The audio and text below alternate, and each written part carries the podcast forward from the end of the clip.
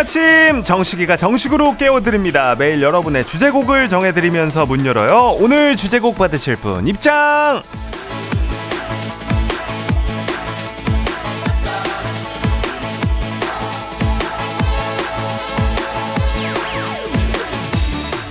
육사육오님 지난 주말이에요 아이 학원 데려다 주면서 FM 대행진 청취해가지고 우연히 식디의 출사표를 들었는데요 노래 완전 이상하지 않았어요? 들을만 했어요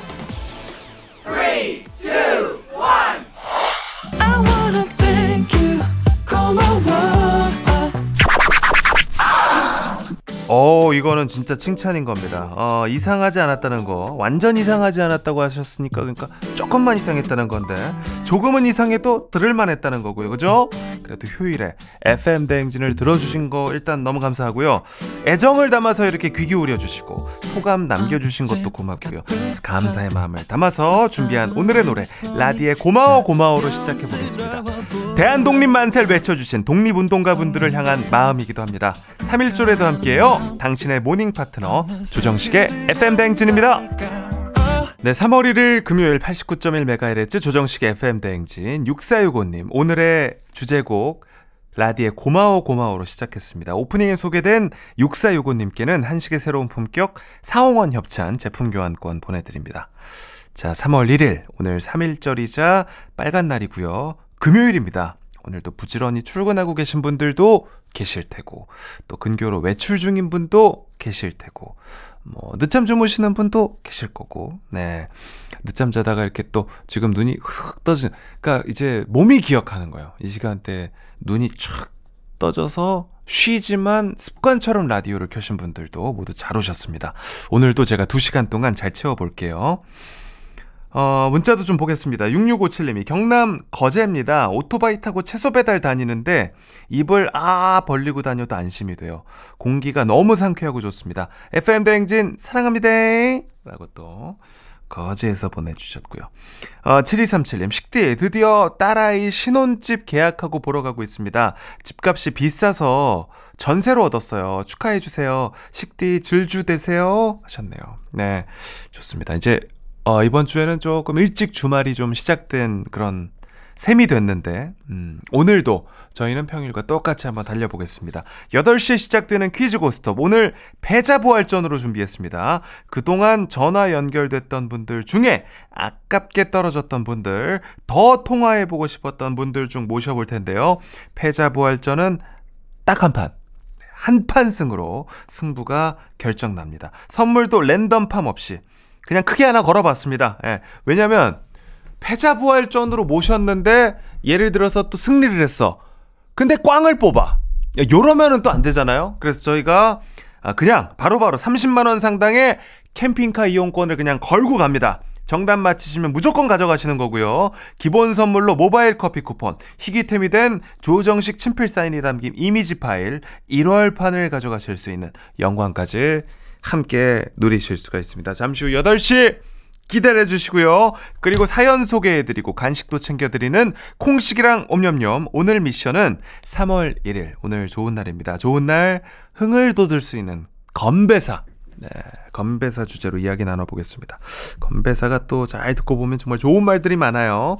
고전 중에 고전 청바지 청춘은 바로 지금 인생의 철학이 느껴지고요. 또 통통통 의사소통, 운수대통, 만사, 형통!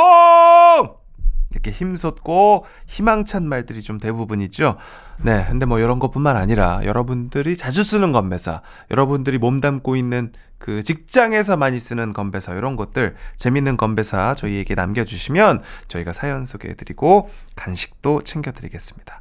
물론 부장님이 자꾸 시켜서 누군가에겐 이게 스트레스일 수도 있는데 그냥 오늘은 우리끼리 이제 건배사들을 나누면서 갑자기 또 자 오늘은 건배사 아주 신박하게 정식 시간 해봐 갑자기 당황스럽지 그럴 때를 위해서 우리가 좀 미리 준비해 놓는 시간을 가져보도록 하겠습니다. 또 축하받고 싶은 사연도 미리 남겨주십시오. 8시 되기 전에 한 번에 축하해 드립니다. 문자 샵8910 단문 50원 장문 100원이 들고요. 콩과 KBS 플러스는 무료로 이용하실 수가 있습니다.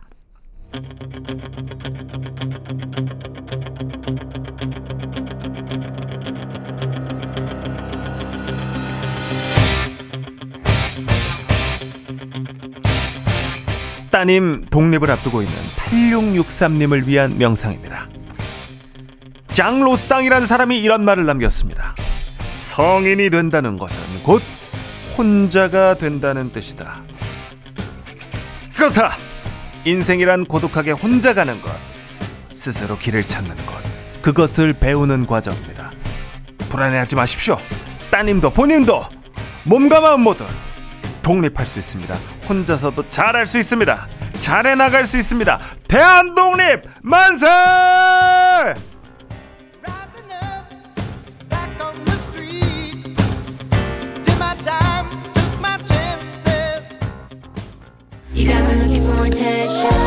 일곱 시 남다른 텐션. 조정식 아침 텐션. 쿨 FM의 뉴페이스 조정식의 FM 대행진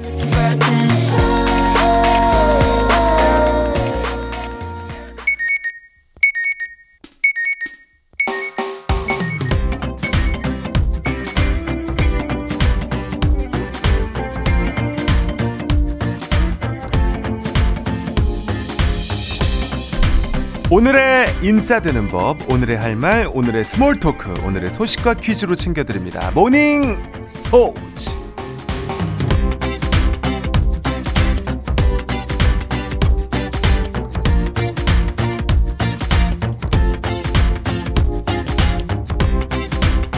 나만의 스트레스 해소법, 피로 해소법 혹시 있으신가요? 오늘은 제가 하나 추천해 드릴게요. 조교 어떠신가요? 제2의 심장이라고 불리는 발, 조교을 하면 혈액순환을 촉진해 노폐물 배출을 돕고 체온을 1에서 2도 정도 높일 수 있어서 면역력 증진에도 도움이 된다고 합니다. 한 연구 결과에 따르면 불면증, 만성 두통, 스트레스 해소에도 효과가 있다고 하는데요. 자, 조격 전에는 먼저 발을 깨끗하게 씻으시고요. 40도에서 42도 사이의 따뜻한 물에 복사뼈가 충분히 잠길 정도까지만 담가줍니다. 다만 당뇨병이나 심혈관 질환을 앓고 있다면 물 온도를 40도 아래로 낮추시는 게 좋다고 하고요. 족욕을 너무 오래 하면 수분이 빠져나가서 오히려 역효과가 날 수도 있으니까 20분을 넘기지 않는 게 좋다고 하네요. 우리 가족 깨끗한 물 닥터피엘 협찬 모닝 소퀴 오늘의 퀴즈 드립니다. 이것은 보통 따뜻한 물에 발을 담그는 행위로 혈액순환과 피부 미용에 좋고 스트레스를 이완시키는데 효과적이라고 알려졌는데요. 이것은 무엇일까요? 1번 조욕, 2번 모욕, 3번 느욕. 오늘은 선물로 이중 필터 샤워기 교환권 준비가 되어 있습니다. 추첨을 통해서 정답자 10분께 보내드리고요. 단문 50원, 장문 100원이 드는 문자 샵8910 또는 무료인 콩 KBS 플러스로 정답 보내주시면 되겠습니다. 자, 아, 노래 듣는 동안 정답 그리고 재밌는 오답, 재치 있는 오답도 받아볼게요. 자, NCT 드림의 발자국 듣는 동안 받아보겠습니다. FM 댕진에서 드리는 선물입니다. 완벽한 수면의 시간 3분의 1에서 접이식 3단 토퍼, 비만 하나만 365MC에서 허파고리 레깅스, 한식의 새로운 품격 사홍원에서 간식 세트, 천연 화장품 봉프레에서 모바일 상품권, 아름다운 식탁 창조 주비푸드에서 자연에서 갈아 만든 생와사비, 건강을 생각하는 다향에서 오리 스테이크 세트, 주식회사 산과들레에서 한줌 견과 선물 세트, 우리 가족 깨끗한 물 닥터피엘에서 이중 필터 샤워기, 네이트리팜에서 천년의 기운을 한 포에 담은 발효 진생고, 아름다운 비주얼 아비주에서 뷰티 상품권, 올바른 beauty의 시작 에르츠틴에서 실트크림, medical skincare 브랜드 DMS에서 코르테 화장품 세트, 호주 건강기능식품 마더네스트에서 프리미엄 프로폴리스, 제과 명장 송영광의 명장텐 베이커리에서 소금빵 시그니처 세트, 비비지 비지랩에서 피부관리 전문 BLS 클리닉 마스크팩, 여에스더 박스의 에스더 포뮬러에서 글루타치온 필름, 주식회사 홍진경에서 홍진경 비건 만두, 에브리바디 엑센코리아에서 블루투스 이어폰, 파워풀엑스에서 장민호의 파워풀 크림과 메디핑 세트, 내신 성적 향상에 강한 대치 나래 교육에서 1대1 수강권, slow beauty 전문 브랜드 O21에서 비건 레시피 화장품 세트, 베이비 파스텔 스튜디오에서 가족 사진 촬영권, 마시는 에너지 제로당 숙취해소제 주당의 비결 낙조가 아름다운 서해랑에서 제부도 케이블카 탑승권 급발진 잡는 다이아에서 한캠 3XQ 블랙박스 반려동물 전문 브랜드 윙스타 바이오에서 메디콤 댕댕이 샴푸 세트 상상이 현실이 되는 브릭 세상 레고랜드 코리아 리조트 1일 이용권 이제 유럽도 티웨이 크로아티아까지 가는 티웨이 항공과 함께합니다. 소식과 퀴즈를 한 번에 모닝 소퀴 퀴즈 정답 발표하겠습니다. 오늘의 퀴즈 정답은 1번 족욕기였습니다. 정답 맞힌 분들 축하드립니다. 네. 정답 보내주신 분들 10분께 이중 필터 샤워기 교환권을 보내드리고요. 당첨자 명단은 FM대행진 홈페이지 선곡표에서 확인하시면 되겠습니다. 자, 어, 이 버스에서 FM대행진을 듣는다는 소식을 들으면은 이게 너무 기분이 좋습니다. 0910님이 갑자기 1번 청년 버스를 탔는데 식디의 목소리가 들린다는 건 좋은 일이 있을 거란 뜻이겠죠? 라고 남겨 주셨고요. 자, 이 버스 기사님들, 네, FM 대행진 틀어 주시는 기사님들, 정답입니다. 정말 많은 채널이 있고 많은 프로그램들이 있지만 FM 대행진을 선택해 주신 분들 정답입니다. 자, 김미영님. 에어로빅 학원을 다니면서 배운 걸 가끔 남편에게 보여주는데 출장에서 다녀오는 남편에게 어떤 작품을 보여줄까 고민 중이에요. 에어로빅 학원 덕분에 남편에게 보여줄 게 많아서 좋습니다. 남편 앞에서 에어로빅을 하는 사람 저뿐일까요? 하셨는데 예. 에어로빅을 잘 안 할 것 같기는 해요. 아, 뭐 예를 들면 뭐 그러게요. 예. 뭐 이 에어로빅은 또 이게 또 같이 하는 맛이고 복장 자체도 조금 화려하고 예. 근데 뭐 아니면 도, 도겠네요. 그러니까 좀 지쳐 있는데 와서 아내가 이렇게 신나는 음악에 에어로빅을 하는 거 보면서 힘이 날 수도 있을 것 같고 아니면 이제 기가 빨릴 수도 있을 것 같고 예, 남편의 성향을 잘 판단하셔가지고 퍼포먼스 보여주시기를 바랍니다. 예. 86기사님 식디 아들이 독립하게 됐어요. 시원섭섭합니다. 이 기분 식디도 알까요? 하셨습니다. 예. 저도 그렇더라고요. 저도 이제 가족들이랑 이렇게 지내다가 30대 초반에 딱 그때 독립을 했는데 굉장히 슬퍼했어요. 예, 우리 가족들이. 그러니까 제가 떠나서 슬퍼한 건지 아니면 이제 제가 가족들이랑 같이 살 때 저희 집 살림을 제가 사실 거의 다 했었거든요. 뭐 빨래랑 청소 이런 것들을 좀 제가 담당을 했었기 때문에 그게 좀 너무 이제 제가 없어져서 짜증이 나서 좀 슬퍼하셨는지도 모르겠지만은 아무튼 이게 굉장히 서운한 일입니다. 음. 근데 또 자주 보면 되니까 예, 그냥 한 챕터가 자연스럽게 넘어가는 것이다. 예, 그렇게 생각을 하시면 됩니다. 좋습니다. 자, 모닝 소퀴 그리고 또 여러분들이 보내주신 사연들도 만나보고 왔고요. 오마이걸의 번지 듣고 네, 다시 돌아오겠습니다. 지금 뭐 버스나 지하철, 뭐 공공장소에서 듣는 분들 어, 작은 하트 한번 우리끼리 신호로. 네, 헐 대박. 지금 3호선 옥수에서 압구정 가는 지하철인데요. 제 앞에 젊은 여성분이 손으로 하트하시 마셨습니다. 이순성님 신호 대기 중인데요. 제 앞차 아저씨가 창문 내리고 손가락 어, 창문을 내리고. 어, 비가 오는데도 불구하고 촉촉한 하트를 창문 밖으로 보내주셨다고 합니다 매일 아침 7시 조정식의 FM 뱅진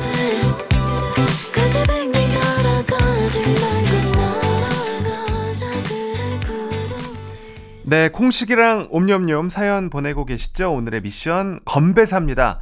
뻔한 것 같으면서도 알아두면 펀한, 네, 펀한 재밌는 건배사, 재치, 재미, 의미, 철학, 희망을 담은 건배사부터 직장 상사에게 제대로 아부할 수 있는 건배사 다 좋습니다.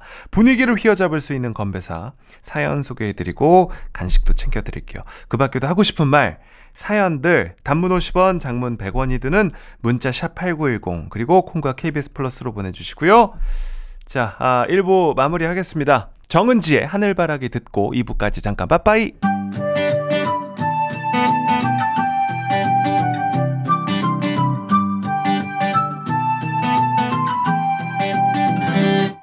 그건 사랑이 아니야, 그건 미련이 아니야, 그냥 정식이라 하자. 매일 아침 7시 조정식의 FM 대행진 일어나세요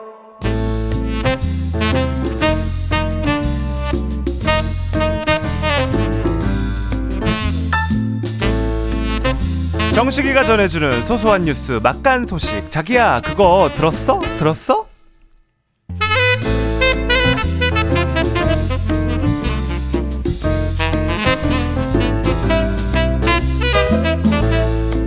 아 정말 짜증이 나요 정식 씨 그 얘기 들었어요 나라에 사기꾼들이 너무 많아요 이러면 정말 안돼 아이 김호 김원효 형님 오셨어요? 아니 무슨 소식인데 또 등장과 동시에 이렇게 짜증이 잔뜩 나셨어요? 정식 씨 청년 전세자금 대출 이거 알아요? 알죠. 만 19세 넘는 청년이면 직업이나 소득 없이도 최대 1억 원까지 보증금 대출 허용해주는 그 제도 아니에요? 예예 맞아요 그런 걸 또 잘하시네 대출 문제 또 예민하거든요, 제가. 어 은행 거예요? 근데 그거 왜요? 그거 그 전월세 값이 하도 크게 오르니까 청년들 집 구하는데 도움 되려고 만든 좋은 거잖아요. 문제는 이 청년들이 어리잖아요 네. 뭘 모르는 경우가 참 많을 텐데 그 순진한 애들 꼬드겨 가지고 대출 사기 버리는 이런 사기꾼들이 정말 많단 말이에요 야, 또 그럼 못된 사람들이 있어요. 어떻게 사기를 치는데요? 이자가 성인이 된 애들한테 가가지고 1억 원을 대출 받자 네 이름으로 대출 받으면 내가 이걸 몇 배로 불려서 줄게 그리고 에헤이. 대출을 받게 하는 거예요 근데 이거 전세 자금이니까 계약서 있어야 받을 수 있는 자, 거 아니에요? 이게 청년들은 비대면 서류 심사로 쉽게 할 수가 있대요 아하. 그러니까 뭐 그 계약서 가짜로 만들어 버리면 되는 건데 그렇게 속아가지고 대출을 해줬는데 이거 다 사기란 말이에요 그러면은 그 돈 어떻게 되는 거예요? 뭐 불- 어떻게 돼 뭘 뭘. 돌려주는 거 아니에요? 아이 들어 참 돌려주겠어요? 그런 식으로 허위 대출 받은 것 자체가 형사처벌 대상도 되는데 돈 못 받아요 이거 못 받는 거라고 누가 주겠어 어디다 말도 못하고 자기가 다 갚아야 되고 형사처벌 받고 하, 이러지 마세요. 안 돼. 야 진짜 어떻게 이제 막 갓 세상 나온 우리 청년들을 에? 세상 물정 모른다고 그거 이용해 가지고 그렇게 등을 쳐먹고 말이야. 나쁜 사람들이 진짜. 이게 2021년에 만들어진 법이거든요.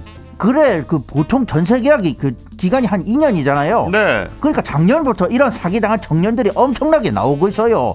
그러니까 비대면 대출 이런 거, 아 진짜 이거 좀 강화 좀 해서 제대로 심사를 해야 돼요.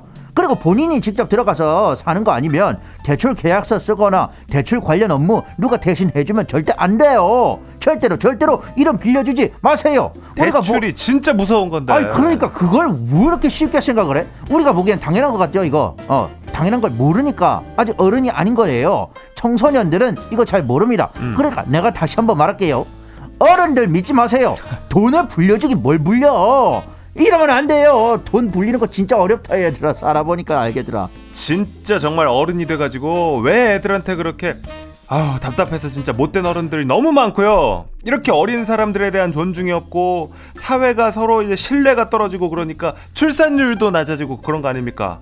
그래서 육아휴직자 수도 감소했다던데 그건 들으셨어요? 육아 문제는 사랑의 아빠 저랑 얘기하면 됩니다. 이런데 관심 많은 거 아시죠? 식상? 어우 추성훈 형님 오셨구나. 아 근데 그러면은 저도 이제 좀 빠지고 제가 아니죠. 이것도 이제 아빠 하루 아빠랑 같이 이야기해 보시는 거 어때요 하루. 하, 하루 아빠. 아 그 답으로상. 삶으로부터 마음으로 마음으로부터 아이들로. mom은 아니고 daddy지만 저랑 이야기하시죠. hi. 네 이번 주 초에 고용 노동부가 발표를 했다고 하던데 2023년 육아휴직자가 감소를 했다고요 아, 하이 그렇습니다. 전년 대비 3.9% 감소했는데 2001년에 그 육아휴직 급여제도 도입된 이후 처음으로 감소된 겁니다. 이게 그러니까 아이들이 줄어서 그런 거죠 아 맞습니다. 출산율 자체가 낮아졌으니까 이 육아휴직 필요한 사람들도 좀 줄어든 거죠. 그런데 그 손이 가장 많이 가는 어 그러니까는 그 돌봄이 돌봄이 제일 많이 필요한 1세 미만 자녀 둔 부모의 육아 휴직그 네 조금 늘었습니다. 이 조금 진짜 요만큼 0.3%. 아 전체 육아휴직자 중에서도 영아기 부모 비중이 67% 네. 그러니까 그 전년보다 2.7%가 늘었다 그러더라고요. 그래서 그 종합적으로 출생아 수 줄어드는 거로 감안하며 그 실제로 이 육아휴직 제도를 활용하는 거 느는 겁니다. 아 그러면 휴직 제도가 이젠 어느 정도 자리를 잡았다고 그렇게 보면 되는 건가요? 아, 뭐 그런 것 같기는 한데 그 사실 휴직보다 육아기 근로시간 단축 이게 활용도가 높은 것 같습니다. 특히 중소기업에서 이거 많이 쓰는데 대체 인력 그 구하기 쉽지 않은 경우 많습니다. 그래서 근로시간 단축을 사용하는 경우가 많은 것 같아요. 그러니까 아예 휴직을 하는 것보다 어. 좀 빨리 퇴근하고 일을 좀 적게 해서 아이들이랑 함께 있는 시간을 늘리는 게 좀 더 효율적일까요? 아 그런 것 같죠? 그래서 고령부가 고령부가 아니죠 고용부가 육아기 근로시간 단축 자녀 연령 12세로 쌍량하는 제도 추진합니다. 지금은 초등학교 2학년 이하만 해당되는데 아 그리고 하반기에는 동료 근로시간 단축으로 부담 커진 근로자에게 수당을 지급하는 업무 분담 지원금 이런 것도 도입을 할 거라고 합니다. 아, 고용분 그런데 회사가 그거를 받아들여야 되는 거 아니에요? 그래서 이런 지원 적극적으로 하는 기업에게는 인센티브 주는 방법 강구 중이니까는 자 근데 여러분 아무튼 이제 아이들이 참 귀한 세상입니다 우리 사회 다 같이 길러줘야 하는 겁니다 그러니까 여러 방법들을 같이 생각해 볼 필요 있습니다 아 그러니까요. 그래도 여러모로 검토하고 계속해서 생각하는 것 같긴 하니까 진짜 도움이 되는 진짜 당장 쓸 수 있는 그런 방안들이 좀 많이 마련이 됐으면 좋겠습니다. 근데 이쯤에서 노래 듣는 시간 저도 이게 몇 번 나와서 하는데 정식 식상 갔는데 누가 들어 들어줍니까? 아 뭐 정식이 불러서 틀라고 하면 되죠. hi 정식아 곡 소개할 시간이야. 어, 네. 노래 듣고 오시죠. 예, 노래 에픽하이 들을까요? 에픽하이 One 듣고 오겠습니다. 조정식의 액팽댕진이라 8시에 시작되는 퀴즈 고스톱 오늘은 패자부활전으로 준비했습니다. 한 끗 차이로 아쉽게 탈락했던 분들 중에서 다시 만나고 싶었던 분들을 모셔보는데요. 단 한 번의 기회만 주어지는 한판 승제 30만 원 상당의 캠핑카 이용권을 걸고 맛봤습니다. 어떤 분이 연결이 될지 누가 선물을 가져가게 될지 기대해 주십시오.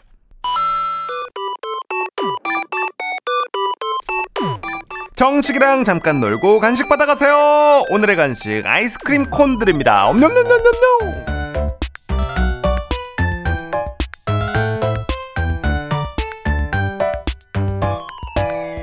매일매일 쏟아지는 간식 타임 콩식이랑 옴념념 간단한 미션에 답해주시면 소개해드리고 간식도 챙겨드립니다. 오늘의 미션은 건배사입니다. 간식은 아이스크림 콘 드릴게요. 자, 아, 지금부터 이제 건배사 좀 잘 들어보시고 쓸만한 거는 적어두시는 것도 괜찮습니다. 핸드폰 메모장 꺼내시고 일단 4434님 건배사는 무조건 파이팅이 있어야 하거든요. 저 질러주는 쪽을 선호합니다. 사랑합니다. 이 생명 다 바쳐 사이다. 제대로 지르면 쓸만할 것 같아요. 괜찮을 것 같아요. 사이다 4434님 좋습니다. 임지선님. 9988 1234 이게 어르신들 사이에서 핫하다는데 99세까지 팔팔하게 1, 2, 3일 아프다. 가자! 어 이거 또 끝쪽은 약간 끔찍하기도 하고 그죠? 멋지다는 생각이 들어서 적어봅니다. 9988 1234 이거는 그래도 그래도 한 이제 정말 이제 한 8, 90세 정도 예 진짜 이제 좀 우리가 이게 지금 또 3, 40대 이걸 또 벌써부터 이렇게 쓰기에는 그죠? 예, 9988이니까 90대에 쓰는 걸로 아시죠? 이거는 임지선님. 네. 최경희님, 아이유 아름다운 이 세상 유감 없이 살다 가자 해서 아이유 건배 사래요. 예, 좋습니다. 아이유 건배사도 괜찮네요. 최경희님, 좋습니다. 3238님, 아이유 받고 박보검 갑니다. 박수를 보냅니다. 겁나 수고한 당신. 처음 들어봤어요. 네, 박보검 좋습니다. 적어 놓습니다. 1382님 이거 식디 취향일 것 같은데요. 들어보겠습니다. 아우성 아, 또 우리 또 아우성 또 나왔네요. 아름다운 우리의 성공을 위하여 조금 밋밋한데 조금 밋밋하지 않아요? 예. 좀더 생각해 볼게요. 9985님 오바마 오바, 오바마 좋다 싶박하게 오로지 바라고 마음먹은 대로 오바마 이 건배사 하기 전에 그 팁이 있습니다. 오바마를 먼저 하고 뒤에 거 풀면 안 돼요. 풀고 오바마 이렇게 쳐줘야 되는 겁니다. 오로지 바라고 마음먹은 대로 오바마 하면 이제 또 이제 우리 상사들이 좋아합니다. 예, 반대 순서로 가셔야 됩니다. 9985님 오바마 적어둡니다. 119님 식디 불어 좀 해요. 발음이 중요한데 드숑 하면 마숑 어 좋다. 네, 이거 갑니다. 예. 자, 제가 say 드숑, say 마숑, 드숑, 마숑, 드숑. 어, 분위기 확 살겠는데 드숑, 마숑 적어둡니다. 자, 5875님 너나 잘해 뭐라 하는 거 아닙니다. 너와 나의 잘 나가는 새해를 위해 신년회 때 잘 써먹은 건배사입니다. 네. 선배님들 너와 나의 잘 나가는 새해를 위해 너나 잘해! 어 이것도 괜찮고. 아니면은 이거는 예를 들어 어른들이다 선배들이다면 일단 먼저 딱 너 건배사 한번 해봐. 얼마나 잘하나 보자. 너나 잘해! 딱 이렇게 지르고 그 다음에 너와 나의 잘 나가는 새해를 위해 너나 잘해. 이거예요 아, 이게 또 약간 이렇게 들었다 놨다 하면서 선배들을 이런 식으로 가야지. 네. 좋습니다. 6566님 첫 건배사 때 덜덜 떨면서 했던 기억이 납니다. 뚝! 뚝심 있게! 배짱 있게! 기운차게! 뚝배기! 네 뚝배기 슈발 자 7564님 저는 요즘 재개발 많이 해요. 재밌고 개성 있게 발전적으로 재개발! 네 재개발. 죄송합니다. 하나만 더 할까요? 하나만? 마마무 갈까요? 마마무? 네 여기 9900님이 보내주셨는데 아 이거 좋다. 마음껏 마시되 무리하진 말자. 마마무! 좋네요. 의미도 좋고. 네 식대 쓸 거면 제가 알려줬다고 해야 돼요. 9900님께 카피라이트가 있습니다. 자 오늘 옴뇸뇸 소개된 분들께 간식으로 아이스크림 콘 모바일로 보내드리고요. 옴뇸뇸뇸뇸 맛있게 드시길 바랍니다. 조지의 오랜만에 들을게요. 지금 뭐 버스나 지하철 뭐 공공장소에서 듣는 분들 어, 작은 하트 한번 우리끼리 신호로 예. 헐 대박. 지금 3호선 옥수에서 압구정 가는 지하철인데요. 제 앞에 젊은 여성분이 손으로 하트하시 마셨습니다. 이순성님 신호 대기 중인데요. 제 앞차 아저씨가 창문 내리고 손가락 하셨어요. 어, 창문을 내리고. 어, 비가 오는데도 불구하고 촉촉한 하트를 창문 밖으로 보내주셨다고 합니다. 매일 아침 7시 조정식의 FM 뱅진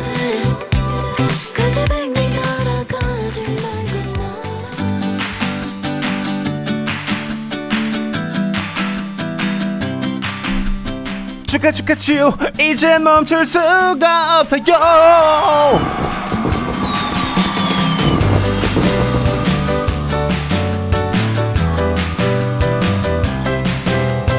3월 1일. 오늘은 3일절. 기쁜 날. 기쁜 우리 오늘 축하받으실 사연들 만나보겠습니다. 자 4216님부터 만나보겠습니다. 축하 축하 축하해야 되는데요. 예고 합격하고 방학에도 이어지던 피아노 연습. 드디어 끝난다고 합니다 피아노 짱이 되셨다고 합니다 축하 축하 축 6683님 3월 3일에 주말 생일 맞으신다고 합니다 미리 축하 축하 축 순심님 댁 12살 댕댕이 아 나이가 좀 있는데 수술하고 완쾌했다고 합니다. 퇴원했다고 합니다. 축하 축하 축! 멍멍! 2631님 아드님 만세입니다. 초등학교에 입학했다고 합니다. 축하 축하 축! 신혜영님 동생 신혜인님 결혼 축하드리고요. 국환 씨랑 잘 살래요. 축하 축하 축! 결혼 축하드립니다.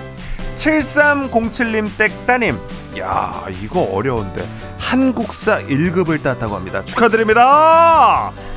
5455님 댁 7살 지안이 자 폭죽 준비됐어요 폭죽 쏴주시기 바랍니다 자 지안이가 초콜릿을 많이 먹었나봐요 은니 4개 했다고 합니다. 축하드립니다!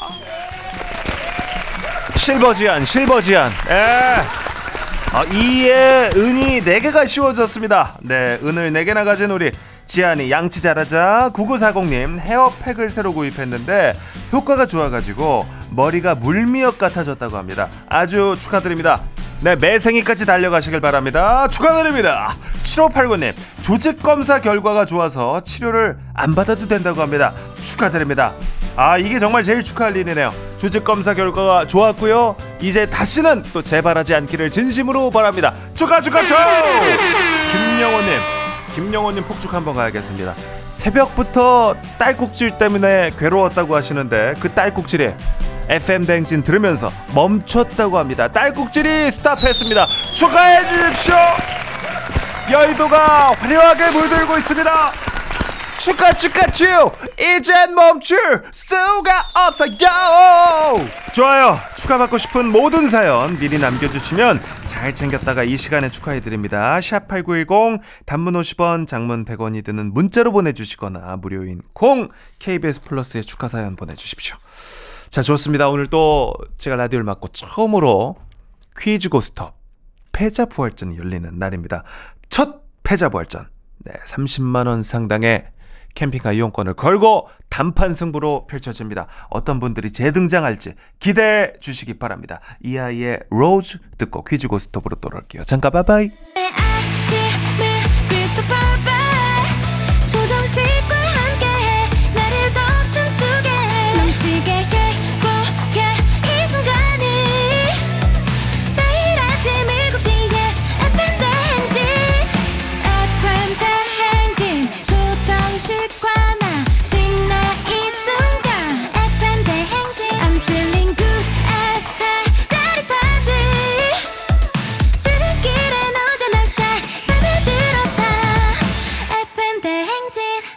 조정식의 FM 대행진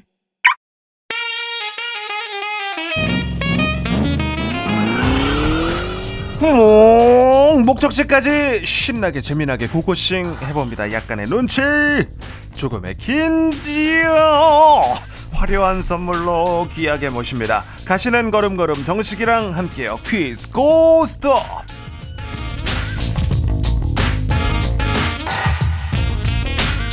이제 유럽도 티웨이, 크로아티아까지 가는 티웨이 항공 협찬 조정식과 함께 가는 출근길 퀴즈 고스톱.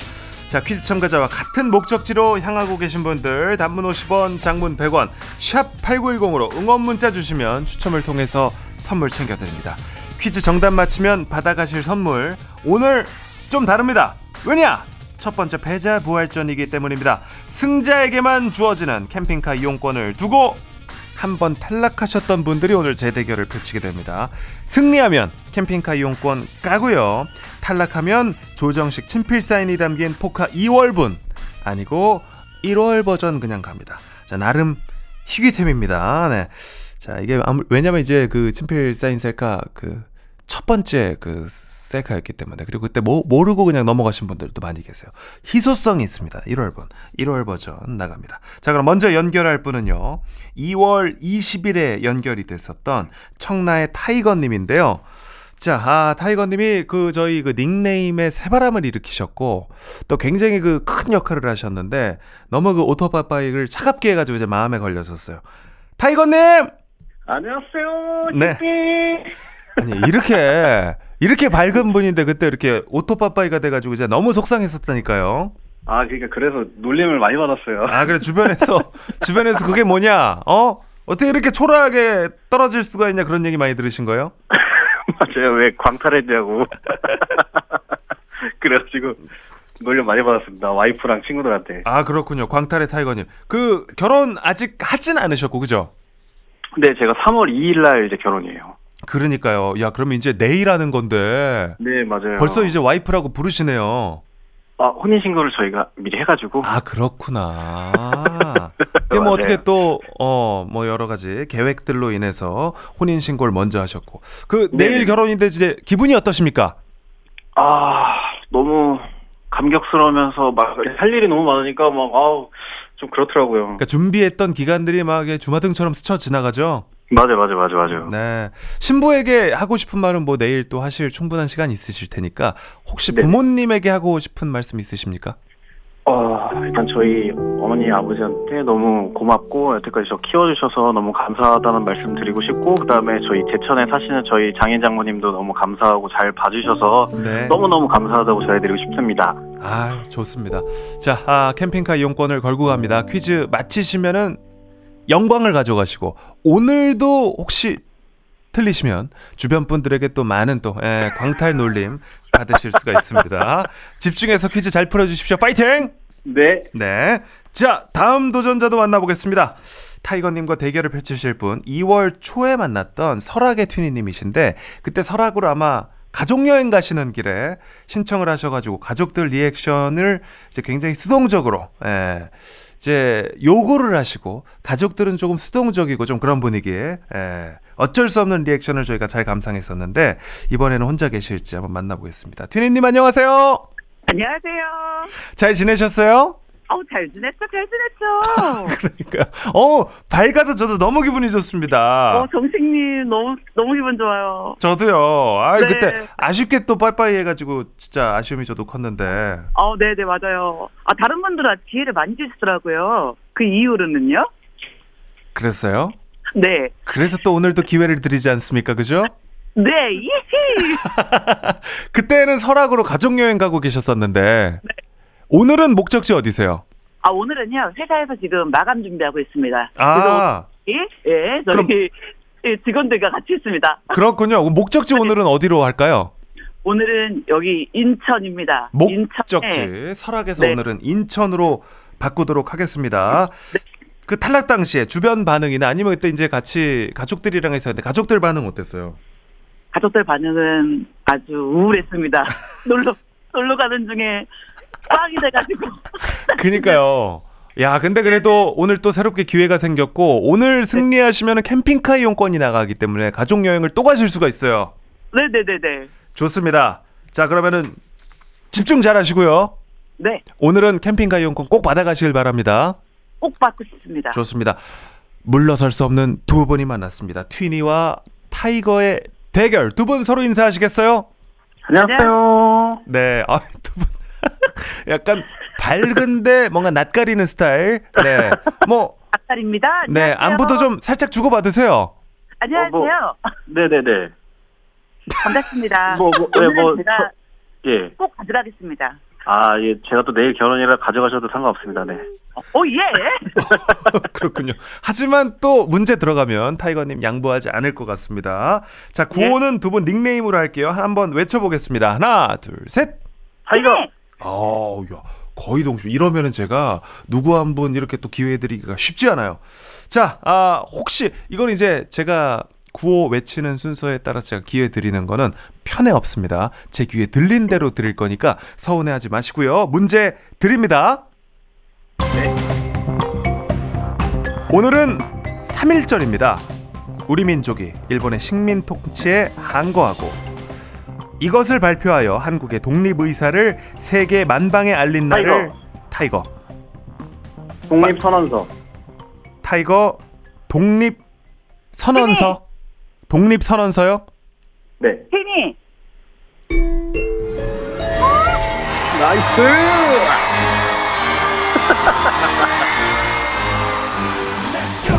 야, 아, 일단 뭐 명백하게 타이거님이 좀 빨랐고 독립 선언서 정답까지 맞춰주셨습니다. 예, 이게 뭐 내일 결혼이라 정답을 안 맞춰도 괜찮다 했는데 nice. nice! 자, 튜니님, 네. 아 이거 동료들이랑 같이 있는데 지금 또 분위기가 조금은 좀 우울해졌습니까? 우우우우. 네, 아, 이 아쉽습니다만, 네, 네. 이렇게 또 독립선언서 뭐 대한민국 국민이라면 다들 알고 있지만 살짝 늦었어요. 아쉽네요. 네. 아쉽습니다. 그래도 괜찮습니다. 정신님 많이. 커요. 예, 저희 기본 선물 또 나가니까요. 기본 선물 받으시고 또 앞으로도 FM 대행진에 삐치지 마시고 같이 계속 함께 해주세요. 네, 감사합니다. 네, 다음에 고맙습니다. 봬요. 네, 또 봬요. 네. 타이거님, 네네. 네, 오늘은 뭐 선물 고를 거 없습니다. 네네. 그냥 캠핑카 이용권 30만 원 상당의 캠핑카 이용권 나갑니다.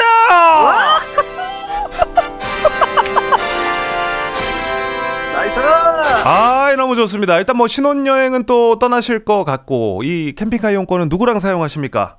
어, 일단은 와이프랑 한번 상의를 한번 해보겠습니다. 네, 지금 제일 생각나는 사람 누굽니까? 김보미. 아내입니까? 네, 와이프입니다. 네, 한마디 짧게 하시죠. 아, 여보, 여태까지 너무 나랑 만나줘서 고맙고, 5년 연애했는데 이렇게 좋은 결실을 맺을 수 있게 돼서 너무 고맙고, 지금 많이 힘든데, 어, 너무 사랑하고 앞으로 잘 살아가 보자. 사랑해. 아유, 좋습니다. 자, 이번 주말에 또 결혼을 하시는 네, 우리 타이거님 결혼 잘 치르시고요. 네. 네, 다음 주에 또 이제 결혼 후기도 저희에게 좀 남겨주세요. 알겠습니다. 축하드립니다, 결혼. 네, 감사합니다. 네, 고맙습니다. 네. 자, 아, 지난 퀴즈 탈락자도 다시 돌아보는 조정식 FM 대행진. 이렇게 또 만날 줄 몰랐죠? 네, 그래도 만났습니다. 다시 또 만날 기회가 있을 거라고 믿고 우리 오늘은 여기서 마무리하도록 하겠습니다. 자, 이렇게 패자부활전을 종종 저희가 또 준비하고 있을 테니까 혹시 떨어지더라도 너무 서운해하지 마시고 꽝 뽑으시더라도 너무 서운해하지 마시고 계속 함께 해 주십시오. 자, 이어서 청취자 문제 드립니다. 1919년 3월 1일 태화관에서 독립선언서를 낭독한 민족 대표들이 체포되고 뒤이어 곧바로 종로 이곳에서 학생 대표들이 다시 선언문을 낭독하며 3.1운동이 본격적으로 시작됐습니다. 자, 그렇다면 기미 독립선언서가 낭독된 곳은 다음 중 어디일까요? 1번 올림픽공원, 2번 탑골공원, 3번 센트럴파크. 정답 보내실 곳 짧은 건 50원, 긴 건 100원의 문자 샵 8910. 콩은 무료고요. 정답자 10분께 저희가 선물 챙겨 드립니다. 재밌는 오답 보내 주신 분들 중에 딱 한 분 뽑아서 주식회사 홍진경 더 만두엽찬 비건 만두 보내 드립니다. 노래 듣는 동안 정답 받아보도록 하겠습니다. 많이 많이 보내 주세요. 티아라 조신성의 TTL.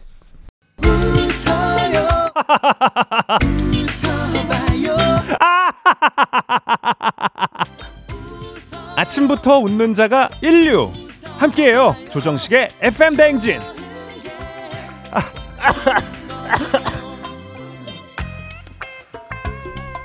청취자 퀴즈 함께 풀어봤습니다. 정답 발표를 하겠습니다. 정답은 탑골 공원이었습니다.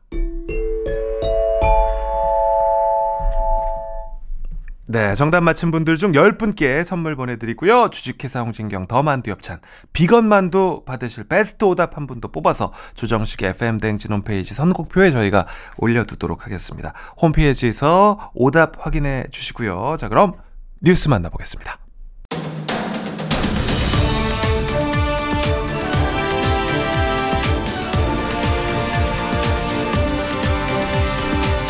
간추린 모닝뉴스 KBS 이세준 기자와 함께합니다. 안녕하세요. 네, 안녕하세요. 네.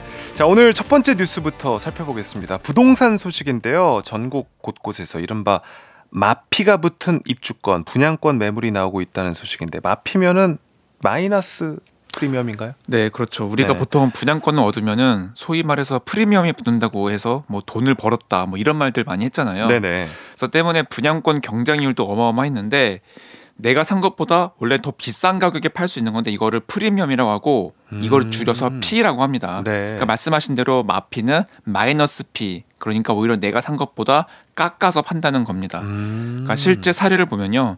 그 송파구의 전용 면적 65제곱미터 아파트가 네. 분양가가 14억 3천만 원인데 13억 1천만 원짜리 매물이 나왔습니다. 아하. 그러니까 마피가 1억 2천만 원이나 발생한 거죠. 그렇군요.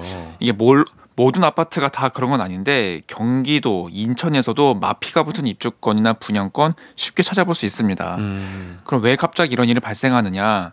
지금 부동산 시장 자체가 그만큼 어렵다는 겁니다. 음. 예를 들어서 부동산 시장이 불장일 때는 분양가가 아무리 높아도 더 오를 거라는 기대감에 분양을 받잖아요.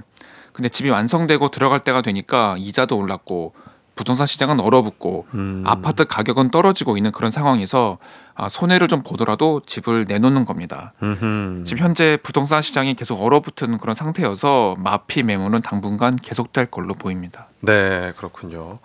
자, 다음 뉴스는 여행 관련 소식인데요. 3일절 연휴에 일본 여행 가는 분들이 많은 분위기라는 걸 며칠 전에 전해드렸는데, 일본인들이 외국인 관광객들에게는 밥값을 더 받자고 주장을 하고 있어요? 그러니까 말씀하신 대로 요새 일본 여행 가는 분들 정말 많죠. 네. 이게 왜 엔화 가치가 낮아져서 비용 부담이 덜 되다 보니까 전 세계 관광객이 일본으로 몰리는 건데요. 지난해 외국인이 2,500만 명이나 야. 일본을 찾았다고 합니다. 어마어마하네요. 뭐 이렇다 보니까 관광객들이 많이 가는 지역에서는 당연히 소비가 많겠죠. 자연스럽게 물가는 오릅니다. 음. 그러면은 그 지역에 사는 일본인 입장에서는 당연히 이게 달갑지 않겠죠. 네. 그래서 일본 내부에서 외국인과 내국인의 가격표를 따로 만들자. 그러니까 이중 가격제를 도입하자는 네. 목소리가 나오고 있는데 우리 우리 같은 외국인 입장에서 당연히 기분 나쁘죠. 그럼요. 그래서 지금 그런 가격 그럼 지금 가격을 똑같이 하면서 내국인들한테는 할인 혜택을 주자. 뭐 음. 이런 주장도 나오는데 사실 뭐가 다르냐 싶긴 하죠. 똑같죠 뭐. 어, 그래서 이런 반발이 과연 없을 것이냐, 진짜 도입이 되면 어떤 파장이 빚어질지 좀 지켜봐야 될 것 같습니다. 네, 그렇군요.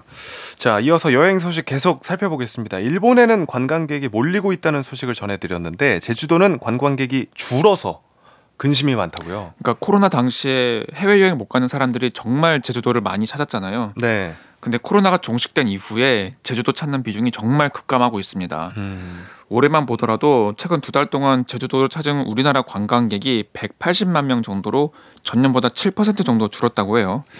이 방금 우리가 얘기했던 일본 이렇게 해외로 떠나는 분들이 많다 보니까 제주도는 정말 찾지 않는 건데 음. 그러면은 제주도 같은 경우에는 관광이 주요 산업이기 때문에 당연히 제주도 경제에는 큰 타격이 될 수밖에 없습니다. 네, 지금 뭐 앞서 얘기한처럼 엔저 현상이 계속 지속이 되고 있으니까 주변에서도 뭐 어차피 비행기 타고 가는 거 일본이 낫지 않나 뭐 이렇게 말씀하시는 분들도 분들. 있는데 네. 우리 또 제주도 상인들 또 그리고 또 제주도 관광 산업에 종사하시는 분들은 좀 타격이 있겠네요, 그렇죠? 그렇죠. 네.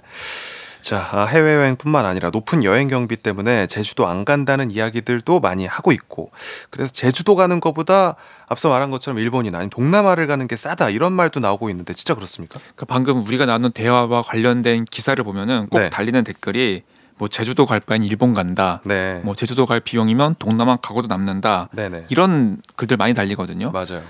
실제로 한 여행 리서치 전문 기관에서 조사한 게 있습니다.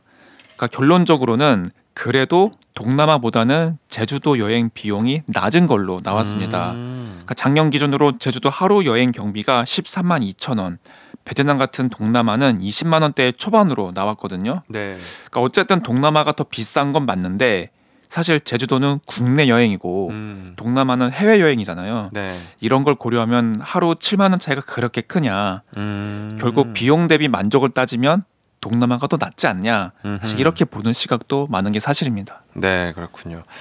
자, 아, 계속해서 이번에는 맥주의 본고장 독일에서 맥주 인기가 시들해졌다는 소식인데요. 야, 요거는 거의 뭐 우리나라로 치면 한국에서 김치 인기가 사그러들고 그렇죠. 있다. 요 정도 수준의 얘기 아니에요? 그러니까 사실 독일에서 물처럼 마신다는 게 맥주잖아요. 네. 그 인기가 예전만 못하다고 합니다. 그 지난해 독일 맥주 판매량이 수출과 내수 다 합쳐서 84억 리터라고 하는데 이게 30년 만에 가장 적은 수치라고 오. 합니다. 아무래도 경제 상황이랑 관련이 깊은데 지금 유럽에서는 우크라이나 전쟁이 2년째 지속되고 있고 이로 인해서 물가는 급등하고 있죠. 게다가 독일 지난해 경제 성장률이 마이, 마이너스를 기록했습니다. 음. 이렇다 보니 독일 맥주 판매량 타격을 입을 수밖에 없잖아요. 이게 주된 이유고요. 네. 또 하나는 여기에 요즘 세대가 좀 건강을 좀 따지고 무알콜 맥주, 건강 음료 선호도도 늘어난 게 하나의 원인입니다. 음. 그래서 독일에서 만드는 맥주의 뭐 10%는 무알콜이 될 거다 이런 전망도 있고요. 양조장들은 아예 맥주 대신에 에너지 음료를 만들지 아? 고심하고 있다고 합니다. 야, 이건 또 신기한 얘기네요. 네. 독일 소식까지. 오늘은 뭐 거의 그 뉴스를 살피면서 세계 여행을 한 것 같아요. 느낌입니다. 그렇습니다. 네. 지금까지 이세준 기자였고요. 또 뵙겠습니다. 네, 고맙습니다. 네, 고생 많으셨습니다. 네. 고맙습니다. 매일 아침 조정식 7시는 조정식 KBS 조정식 여러분 식대 하실래요? 조정식의 FM 대행진 네, 사연 좀 보겠습니다. 5841님이 지인에게 간장게장을 선물 받았는데 싸운 남편에게 주기 싫어서 차 트렁크에 실어놨다가 깜빡한 거예요. 하, 한 2주 지났을까요? 갑자기 차에서 썩는 냄새가 나서 아, 간장게장 했습니다. 귀한 건데 남편 안 주려다가 저도 못 먹고 버렸네요. 너무 속상해요. 하셨습니다. 예, 아, 참. 음식 진짜 조심하셔야 돼요. 저는 옛날에 한번 김치찜을 포장해가지고 가다가 이게 좀 새가지고 흘렀는데 와 이거 진짜 냄새 빼는 게 보통 일이 아니더라고요. 네, 음식은 진짜 늘 조심하셔야 돼요. 그래서 트렁크에 안 넣는 게 중요해. 가급적이면 좀 눈에 보이는 데다가 음식은 실어놔야지 조심하셔야 됩니다. 아, 하면 된다님 식디 좋은 아침입니다. 남편이 처음으로 출장이라는 걸 갔는데 혼자서 자는 밤이 왜 이렇게 좋을까요? 이런 마음 갖는 거 나쁜 걸까요? 한 번쯤은 혼자 있는 것도 좋겠다는 생각해 봅니다. 아침도 안 하고 누워 라디오 들어요 하셨습니다. 좋은 건 좋은 거죠. 그리고 충분히 즐기십시오. 네. 자, 기분 좋은 아침에 함께하고 있습니다. 자, 3부 이렇게 마무리하겠습니다. 존박의 이상한 사람 들으면서 네, 3부는 끝내고 잠시 후 4부 금요살롱으로 돌아올게요. 유제이 도슨트님과 함께 오겠습니다. 내 옆에 조정식이 있었더라면 나는 정말 좋겠네 FM 대행진과 함께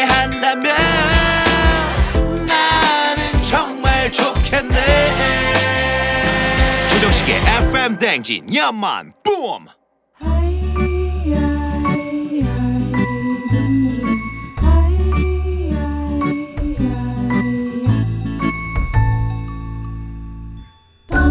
활동력, 기력 모두 떨어질 때, 눈 뜨고 있기도 귀찮을 때, 가만히 듣기만 하십시오. 마치 본 것처럼 아는 척 가능! 우리 전시 보러 갈래? 예술을 주입해드립니다. 금요 살롱.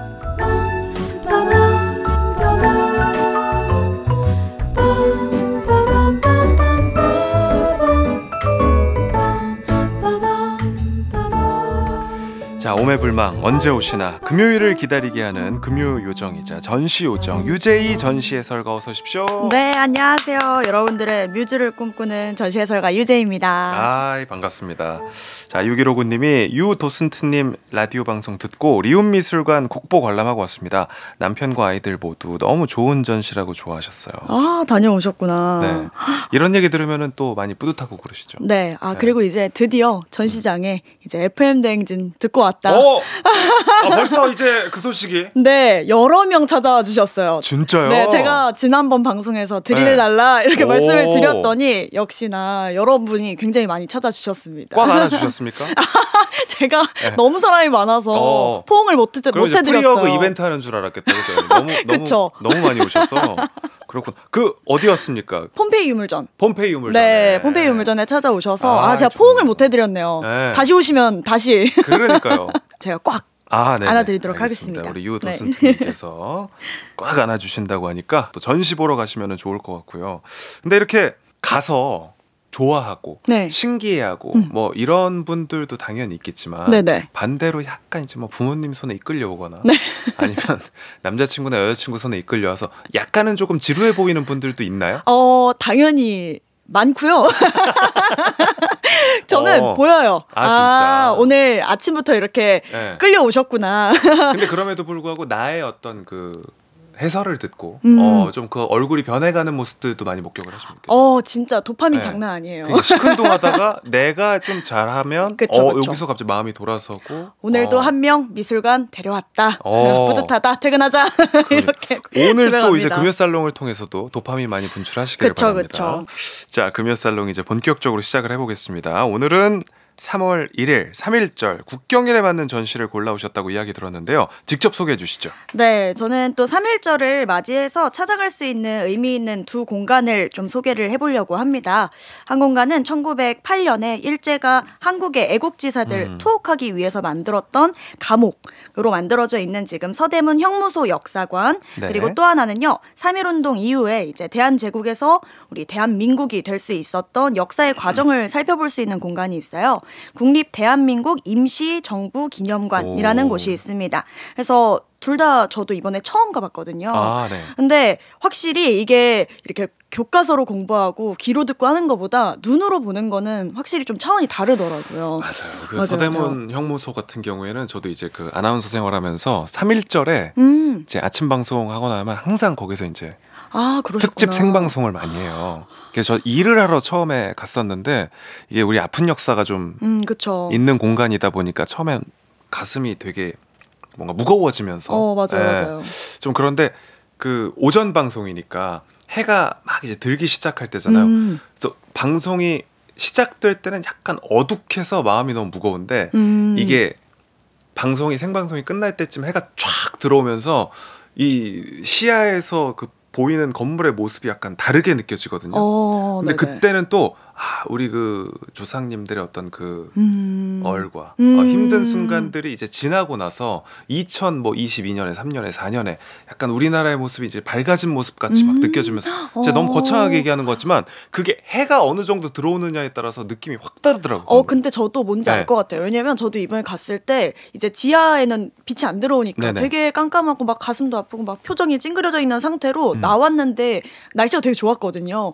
저도 거기를 거니는데 느낌이 너무 이상한 맞아. 거예요. 예, 약간 벅, 되게. 벅찬 막 그런 것도 있고 아이들 데리고. 무조건 가서 맞아요, 맞아요. 그 역사 이야기도 좀 해주고 해야 됩니다. 그렇죠. 예. 또 이번 주에 최태성 선생님이 아마 3일절 얘기는 잘. 해주, 해주셨을 테니까 저는 아무래도 역사 이야기보다는 이제 전시관에서 어떤 부분들을 좀 보면 좋을지 이야기를 해드릴까요? 네.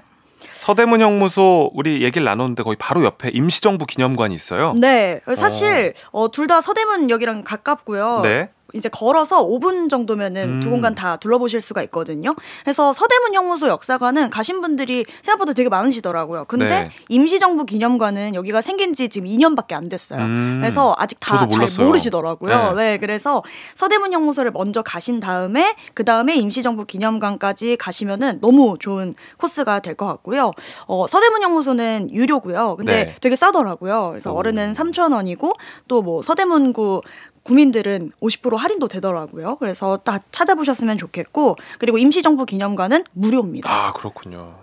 또 근처에 그 독립문도 있잖아요. 그쵸 그쵸. 네, 독립문도 좀 이렇게 쭉 보시고 그러고 오시는 것도 그리고 그 서대문 그 홍제천 여기가 또 좋습니다. 아 그렇군요. 제가 좀 너무 그 서대문 구민은 아닌데 서대문 구를 또 좋아해가지고 음. 그쪽 딱 거의 날씨가 좋아지니까 홍제천도 좀 걷고 맛있는 데도 많아요. 어 네, 그렇군요. 네, 쭉. 한번 추천을 또 해주세요. 따로. 그러니까 네. 코스 딱 짜가지고 돌면은 좋을 것 같고요. 네, 3일절 맞아서 특별 전시나 행사들도 좀 많이 준비 될 것 같은데 지금 어떻습니까? 네, 서대문 형무소 역사관에서는 이제 3.1절 기념식 하고요. 대형 태극기 개양식도 한다고 합니다. 제가 간 날에도 이 태극식, 태극기 개양식을 준비를 하고 있더라고요. 네. 그리고 또 3.1절 기념 공연이랑 학술 심포지엄도 열고요. 이틀 동안은 참여 프로그램이나 부스를 굉장히 다양하게 음. 운영을 한다고 하더라고요. 그래서 한번 홈페이지 들어가셔서 찾아보시면 좋을 것 같고요. 그리고 임시정부 기념관에서는 태극기를 주제로 한 굉장히 다양한 전시랑 체험 프로그램 진행을 하고 있는데 네. 제가 이제 체험 프로그램 참여는 못했는데 쭉 네. 둘러봤어요. 이게 음. 주말에만 운영을 한다고 하거든요.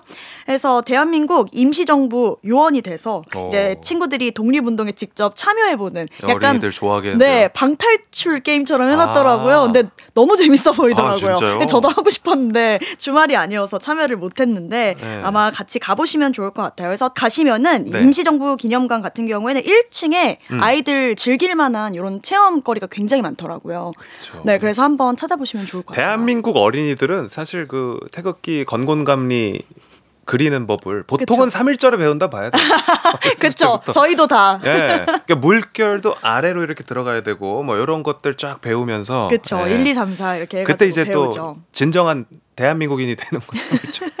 맞습니다. 자, 먼저 서대문 연구소부터 차근차근 둘러보겠습니다. 역사관에는 어떤 것들이 전시가 되어 있습니까? 네, 여기가 안내 표지판이 정말 잘 돼 있더라고요. 네. 그래서 화살표 따라가다 보면은 모든 건물을 이렇게 쭉 한번 둘러보고 나오실 수 있는 그런 구조로 돼 있고요. 어, 이제 처음에 딱 들어가시면요. 보안과 청사 건물이 나오는데 여기에서는 서대문 형무소 역사랑 변천사를 이렇게 보실 수가 있어요. 네. 여기가 대한제국 말기에 이제 일제에 의해서 1908년에 경성감옥이라는 이름으로 처음 열게 되는 데 네. 이 이후에 이름이 계속 바뀝니다. 그래서 나중에는 서대문 형무소 역사관으로 자리를 잡게 되고요.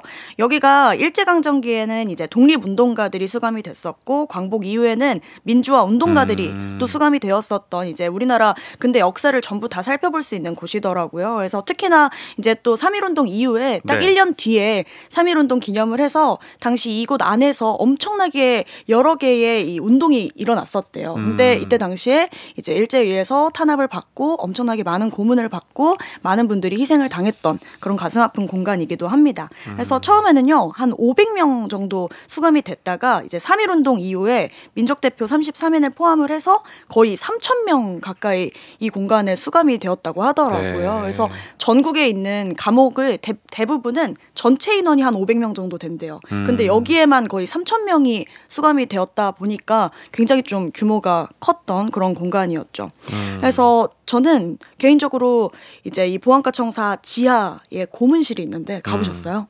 아 지하는 못 들어가. 아 지하가 진짜 너무 너무 마음이 아프더라고요. 음. 그러니까 진짜 실제로 지하여서 이 공기가 되게 서늘하거든요. 네. 그래서 그때 당시에 그런 열사들의 마음을 좀 많이 느낄 수가 있었고요. 그리고 여기 내려가시면요, 이제 독립운동가를 취조했던 공간인 거, 음, 아, 그 공간인 공간들이 거예요. 지금 다 아직 이렇게 다 네, 살아있군요. 그대로 있어요. 어. 그대로 있고 이 취조실, 임시 구금실 그리고 독방 이런 곳에서 취조 과정에서 당했던 고문들이 다 재현이 되어 있어요. 아. 어떤 고문을 당했는지. 그래서 사실 저는 처음에 "헉, 이거 애들이 봐도 되나? 음. 어, 좀 잔인한 거 아닌가 이런 생각을 했는데 생각보다 친구들이 엄청 집중을 해서 다들 너무 잘 보고 있더라고요. 그래서 특히나 임시 구금실 같은 경우에는 이제 잠깐 가둬놓는 방이잖아요. 네. 근데 이 취조 과정에서 고문으로 이제 고통스러워하는 이 동포들의 목소리를 들을 아, 수 있게 음. 이렇게 딱 붙어 있는 형태로 제작을 해놨더라고요. 그래서 그 들었던 소리나 이런 거를 좀 상상을 하니까 너무 막 가슴이 아프고 음. 아, 이 당시에 얼마나 힘들었을까 이런 생각을 하게 됐습니다. 그래서 어, 한번 여러분들도 지하실은 한번 꼭 가보셨으면 좋겠어요. 그러니 우리가 어렸을 때 우리 제이 씨도 그렇겠지만 그 천안에 네네. 독립기념관 어, 네네 맞아요. 가서 보셨던 기억이죠 어렸을 때. 네네 맞아요. 그 보고 나오면은 아이들이 막 되게 그쵸. 뭔가 어린이임에도 몰- 불구하고 약간 좀 묵직해지는 게 있잖아요. 그렇죠, 그렇죠. 근데 이게 그거는 이제 좀 재현을 한 공간들이 많이 있었는데 이거는 실제 지하실이니까 음.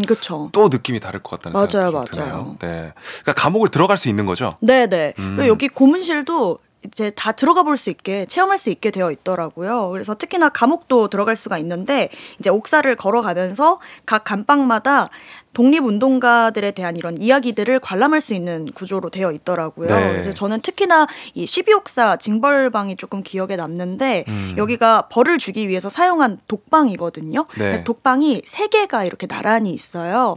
근데 여기가 굉장히 크기가 작습니다. 음. 한 성인 남성 아마 정식 아나운서님은 못 누우실 정도로 굉장히 그래요? 작은 방이고요. 여기가 먹방이라고 불린대요. 그래서 음. 들어가면 빛이 차단돼서 먹처럼 깜깜하다라는 의미로 먹방이라고 불렸다고 하고요. 여기 들어가면 이제 밤낮을 구별, 구별을 할 수가 없는 음. 거죠. 그러다 보니까 이제 아무래도 신체적인 고문의 피해도 있었겠지만 정신적으로 아이고. 너무나도 큰 고통을 받았던 그런 공간이라고 합니다. 그리고 저는 또 하나 좀 생각이 드는 거는 이제 막 가면은 모형들이 이렇게 감옥 안에 있는데요. 네. 어떤 사람 모형이 이렇게 벽에 귀를 대고 있는 모형이 있는 거예요. 그래서 어 저거는 뭐지 하고 봤는데 반대편 바로 옆에 방을 보니까 또 반대로 이렇게 벽에 기대고 있는 모형이 있더라고요. 봤더니 이게 타벽 통보법이라고 해서 음. 수감자들이 당시에 이제 암호를 주고 받았던 거예요. 그 모스부호처럼. 그렇죠. 음. 그래서 이렇게 벽을 두드려서요. 한글의 자음이랑 모음을 순서대로 아. 두드린 다음에 그거를 글자로 이렇게 조합하는 방식이었다고 하더라고요. 그래서 네. 저도 처음 알게 된 사실이었는데 이제 어 이때 당시에 중국에서 조직되었던 한인 독립 운동 단체가 있었는데요. 음. 공명단이라는 그곳의 단원이었던 김정련이 이제 1932년에 서대문 형무소에 잡혀왔던 이제 안창호 선생에게 타벽 통보법을 알려주다가 이제 발각이 된 거예요. 음. 그때 당시에 이제 들키지 않으려고 막 똥통을 엎고 막 어. 소란을 피워서 또 그 위기 를 넘겼다라는 일화도 볼 수가 있었습니다. 음. 그리고 특히나 이제 가장 끝 에 옥사 보시면 여옥사라고 해서 네. 이제 여성 미결수 네. 가뒀던 공간이 있었고요. 이제 또 최태 선생님이 유관순 이야기 해주셨잖아요. 맞습니다. 유관순 열사 비롯해서 당시에 여성 독립 운동가들의 이야기도 볼 수 있었습니다. 그래서 당시 숨을 거뒀던 이런 독립 운동가들의 마지막 심정을 좀 많이 느껴볼 수 있는 그런 공간도 마련이 되어 있었어요. 네. 자, 금요살롱 3일절을 맞아서 서대문 형무소 역사관을 먼저 둘러봤고요. 노래 듣고 임시 정부 기념관으로 이어가 보도록 하겠습니다. 투모로우바이투게더의 네버랜드를 떠나며 듣고 다시 올게요. 금요살롱 전시회편 전시해설가 유재희 씨와 함께 하고 있습니다. 임시정부 기념관으로 가보겠습니다. 바로 이제 옆쪽이라고 아까 얘기를 들었었고 그쵸. 무료라고 하셨고요. 네. 어떤 걸 볼 수 있습니까? 네, 여기가 생각보다 규모가 굉장히 크더라고요. 음. 그래서 많은 분들이 아까 작가님과도 잠깐 이야기를 나눴는데 네. 여기 뭐지? 어, 되게 멋있어 보이는데 하고 그냥 지나가셨다고 하더라고요. 어, 그러니까 최근에 생겼으니까 모르는 분들도 많고요. 그죠? 네. 맞아요. 음. 그래서 들어가 보시면요. 세 개의 층에서 상설 전시를 보실 수가 있어요. 그래서 2층 상설 전시관에서는 이 대한민국을 수립하는 과정 음. 그리고 27년간 임시정부가 활약한 모습들과 그런 자료들을 살펴보실 수 있게 되어 있는데 네. 여기가 미디어 영상을 굉장히 잘 활용을 했더라고요. 음. 오. 이 자본의 향기가 느껴지거든요. 이야. 저는 개인적으로 그런 것들 되게 잘 돼 있는 전시관을 좋아해서 네. 애들이 굉장히 좋아할 것 같다라는 생각을 굉장히 많이 했었고요.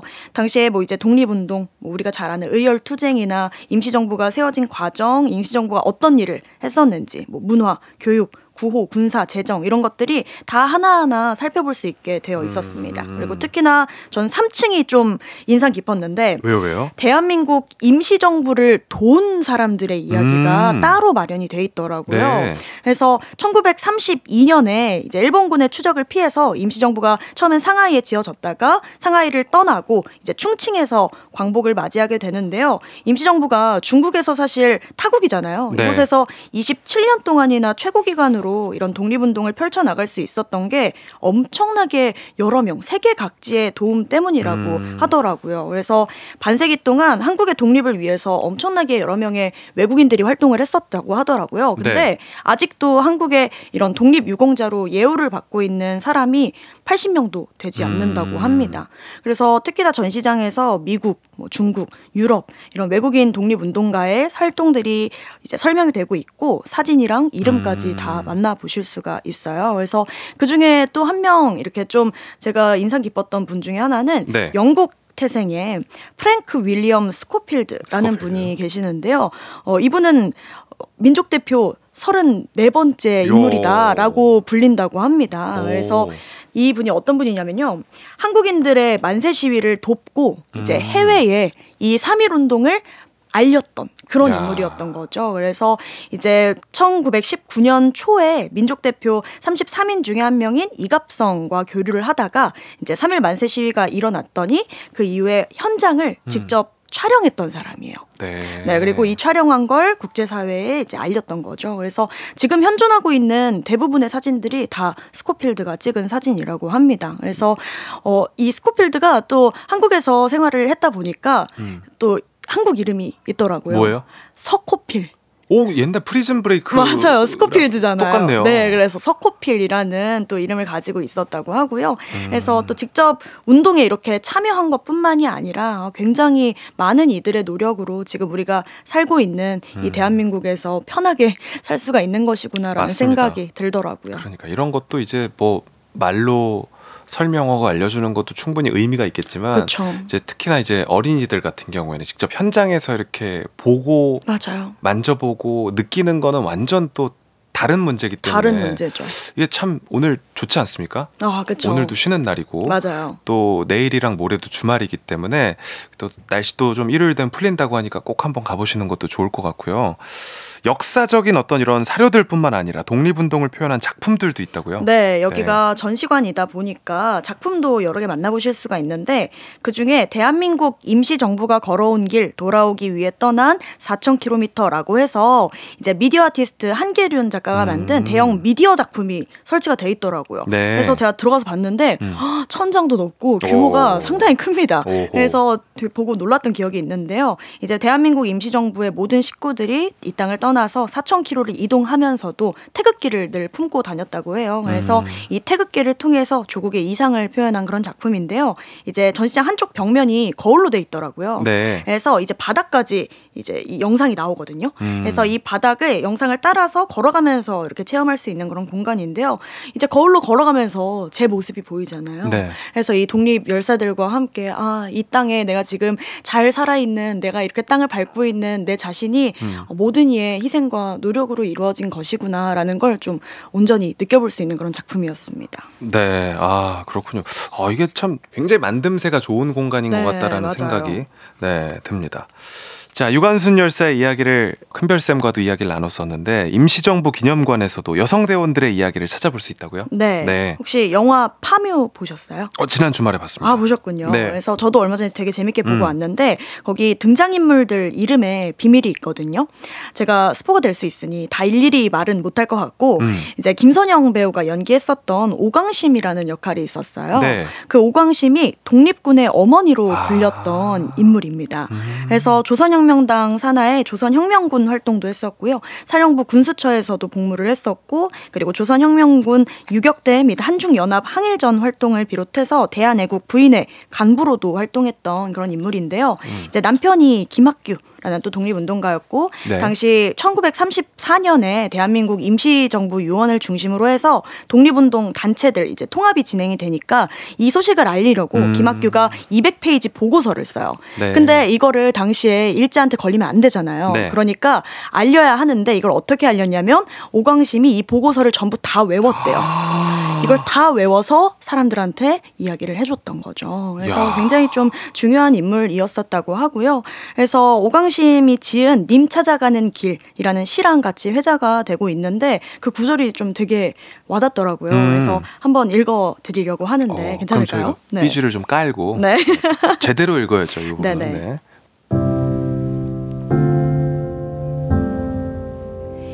비바람 세차고 눈보라 쌓여도 님 향한 굳은 마음은 변할 길 없어라. 어두운 밤길에 줄령을 넘으며 님 찾아가는 이 길은 멀기만 하여라. 험난한 세파의 괴로움 많아도 님 맞을 그날 위하여 끝까지 가리라. 그래서 이제 님은 조국을 또. 네, 뜻하는 거겠죠. 독립과 광복을 의미하죠. 좋습니다. 아, 직접 두 공간에 찾아가서 어, 우리 제이 씨가 쫙 살펴보고 또 그 살아있는 정보를 저희에게 좀 전해주셨는데 가장 많이 든 생각이 있으셨다고요? 네. 이제 처음으로는 우리가 교과서에서 배운 것 말고도 정말 많은 이들의 이야기가 존재하고 있었구나. 네. 정말 많은 독립운동가들의 이야기를 볼 수가 있었고요. 그리고 두 번째는 어, 외국인 관람객이 정말 정말 많더라고요. 음. 그래서 어, 우리나라 사람들보다 사실 외국인 관람객이 더 많았던 것 같아요. 근데 부러운 사실- 일입니다. 우리가 좀 더 많이 가야 되는데. 우리 역사잖아요. 네. 그래서 오늘은 또 특별한 날이니까 꼭 여러분들 한번 방문을 해보셨으면 좋겠어요. 역사를 잊은 민족에게는 미래는 없다라고 하지 않습니까? 그래서 맞습니다. 여러분들 3.1절 맞이해서 다시 한번 좀 깊이 새겨보고 꾸준하게 역사에 대한 관심을 저도 음. 역시나 가질 거고요. 여러분들도 가지는 시간을 한번 가져보셨으면 좋겠습니다. 네, 3.1절 오늘 국경일에 딱 맞는 좋은 정보를 전해주셔서 너무 감사합니다. 금요살롱 마무리할 시간이고요. 제이 씨와도 인사 나누겠습니다. 고맙습니다. 감사합니다. 네, KBS 쿨 FM 조정식의 FM 대행진 오늘 여기까지입니다. 자, 오늘 여기서 인사드리고요. 씩씩한 하루 보내시고 뭐 쉬는 것도 좋지만 네, 오늘 또 3.1절의 의미를 다시 한번 되새기면서 하루 시작하시면 더 좋겠습니다. 우리는 내일까지 잠깐 빠빠이.